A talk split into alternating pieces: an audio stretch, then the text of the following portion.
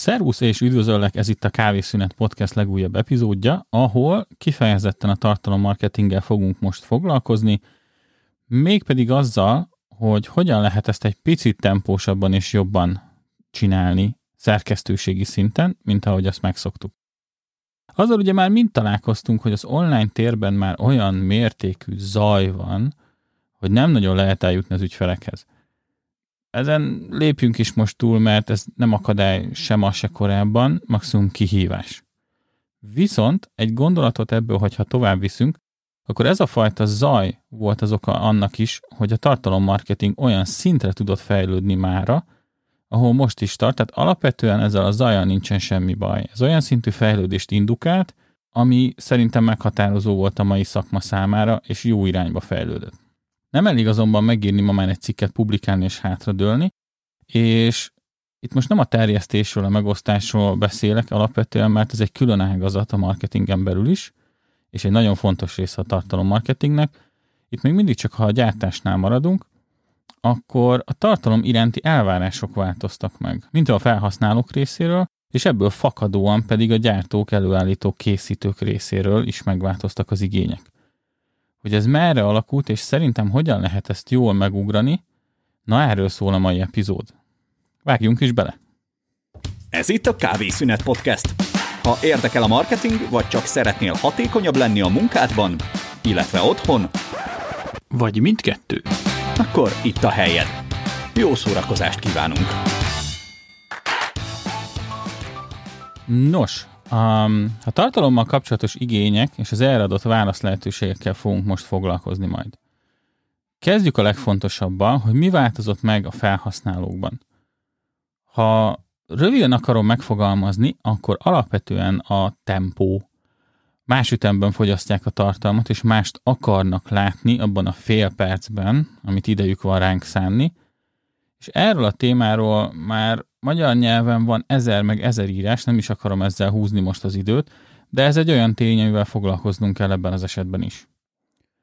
A másik, ami megváltozott, az a hitelesség iránti igény, és nem elég leírni, lefotózni, levideózni, elmondani akármi, amit szeretnénk, ha egyszerűen nehezen lesz hihető az, hogy amit én át akarok adni neked, ahhoz én tényleg értek-e.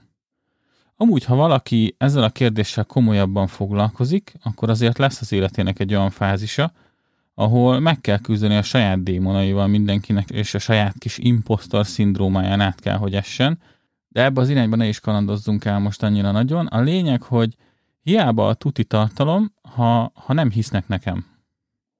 És valahogy ezt a, a tempós megfogalmazást és a hitelességet kell tudnunk összehozni, és ennek az érdekében van egy olyan fejlődési folyamat a tartalommarketingen belül is, ami szerintem ezt alapvetően kiszolgálja. Mert hogyha ez a kettő, ha rendben van, akkor persze még van egy csomó más teendő, mert stratégiát kell építeni arra, hogy hogyan akarom terjeszteni a tartalmat, arra, hogy hogyan akarok, meg milyen tartalmat akarok gyártani, milyen platformra, milyen formátumban, milyen rendszerességgel, és hogyan akarom, milyen tonalitással publikálni, de ez utóbbira egy kedvenc mondásom, hogy hiába a szuper tartalom, ha nem látja senki. Viszont ugye ez is egy olyan téma, ami egy teljesen önálló alkalmat is megérdemelne, úgyhogy megint fogadjuk el ténynek, mert amiről ma fogunk beszélni, az inkább a szerkesztőségi munkának a felépítése és a működése. Hogy hogyan tud egy szerkesztői csapat lépést tartani ezekkel az elvárásokkal. Kezdjük a másodikkal, mert azt most nem szeretném a végletekig kiboncolni, hanem csak egy számomra fontos alapelvet megmutatni belőle, a hitelesség. Az egyik nagyon fontos forrás annak, hogy ez kiépüljön a konzekvens és rendszeres kommunikáció, ha nem ugrálok össze-vissza az elvek és stratégiák között, hanem alapvetően igazodom azokhoz az elvekhez és mondásokhoz, amik mentén én azt gondolom, hogy dolgozni akarok, amik mentén én haladni akarok, amilyen képet én ki akarok alakítani saját magamról a külvilág felé, mint szakemberről, vagy mint emberről is, akár hogyha megmutatok pillanatokat az életemből. Ez szerintem nagyon fontos, bár ez még mindig csak egy adott ember, és nem a szerkesztőségnek a munkája, de alapvetően egy szerkesztőség az valamilyen márka mögé épül fel, az legyen egy personal brand, vagy legyen egy céges brand. Úgyhogy fontos ezt kezelni szerkesztőségi szinten is, de szerkesztőségként ugye nem a saját márkámat építem, és ez egy nagyon fontos szempont. Ha viszont ezt az elvet átviszem a teljes szerkesztőségre, akkor hol lesznek ilyen pontok, ahol az elvárásoknak meg kell felelni. Egyrészt házon belül az egyes szerkesztőségi folyamatokban vannak elvárások, a csapat részéről a csapat irányába, mert jól akarnak dolgozni, és tudják, hogy ehhez mindenkinek jól kell dolgoznia, tehát kell, hogy legyen egy olyan kohéziós erő a csapaton belül, ami egységesen tolja az összes többi embert, és saját magamat is, vagy saját magunkat is a jobb irányba, mert szeretnénk fejlődni.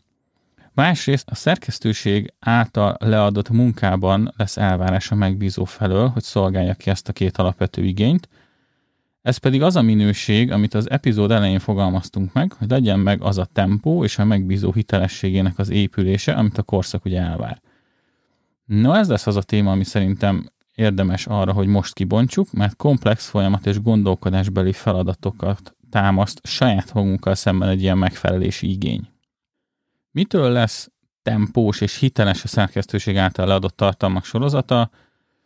Az nagyon fontos, hogy ez akkor fog működni, hogyha nem az a feladat, hogy írjunk egy darab sajtóközleményt és annyi. A tempó is és a hitelesség is rendszerességet követel meg, tehát egy hosszú távú kihívást jelent a szerkesztőség számára, legyen az cégen belüli kétfős, egyfős szerkesztőség, vagy egy külsős szerkesztői csapat, akár 10 plusz fővel. Mindegy. A mennyiség és a rendszeresség az ilyen szempontból egységes elvárás.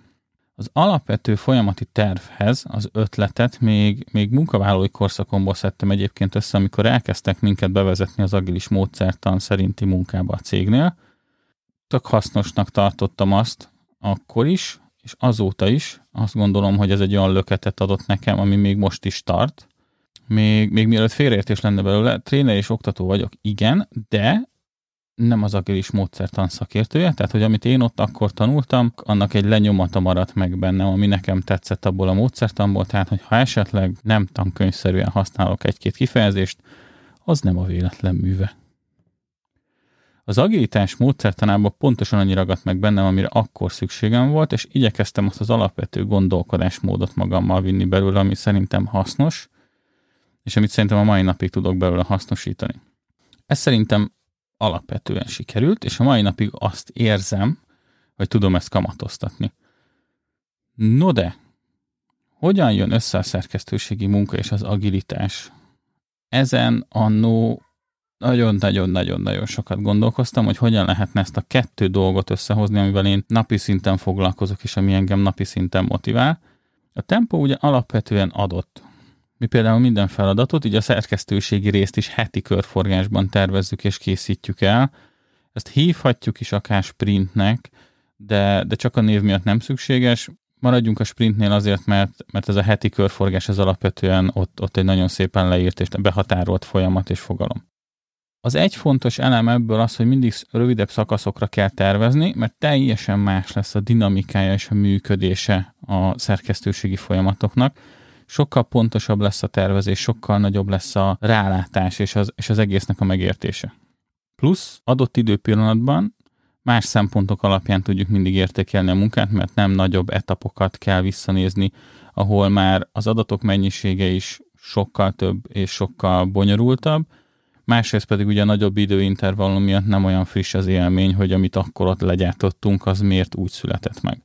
Sokkal gyakrabban tudunk revíziót végezni a publikált tartalmaink kapcsán is, és a gyakori értékelés pedig sokkal precízebb tervezést tud lehetővé tenni, és szerintem ez a kulcs ahhoz, hogy egy szerkesztőség az agilisan tudjon dolgozni arra, hogy az a munka, amit letett előző héten az asztal, annak milyen hatása volt, és azt azonnal be tudja építeni a munkájába. Viszont ami leginkább megtetszett tanul nekem ebben a módszertanban, az a, az a tudatos kontroll lehetősége volt, amivel a tervezést folyamatosan lehet előre és utólag is optimalizálni. A tervezés és az optimalizálás szempontjából lesz rettenetesen érdekes az, hogy folyamatosan felül tudjuk vizsgálni a saját terveinket, és a már megtörtént legyártott tartalmak eredményeit.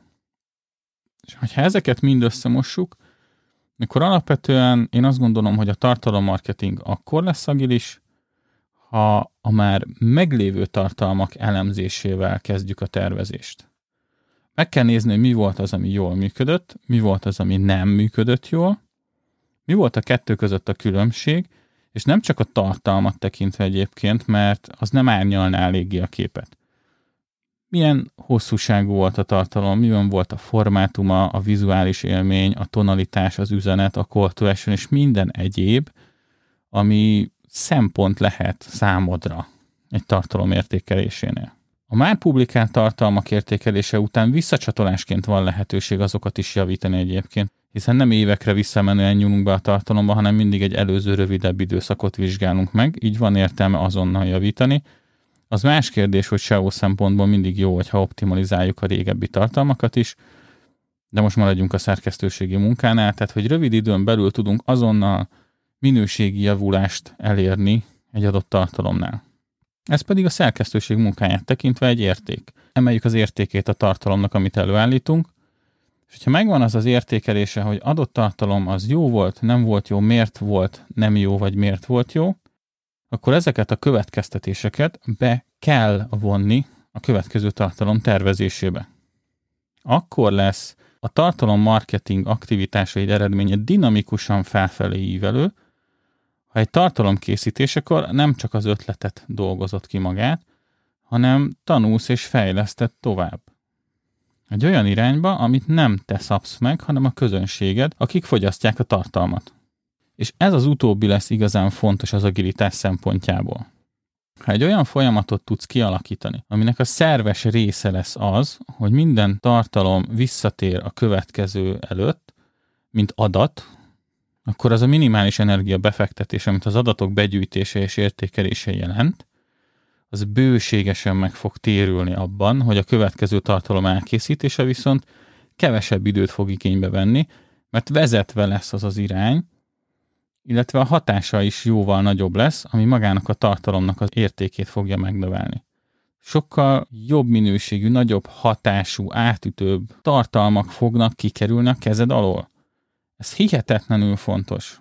Tanulok a saját hibáimból, de nem úgy, hogy én értékelem magamat, hanem tanulok abból, hogy az olvasó közönség hogyan értékeli a tartalmat, mert az mindennél fontosabb. Az én saját véleményem az lehet akármennyire objektív és pontos, az mindig másodlagos lesz ahhoz képest, amit validálnak a számok.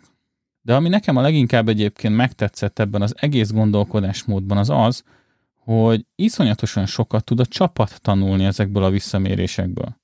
Ha pedig a csapat egészet tanul, mert visszajut hozzájuk az info, akkor rutinosabbak, képzettebbek lesznek adott témában, és abban, hogy az adott témakörből mire kíváncsiak igazából a fogyasztók.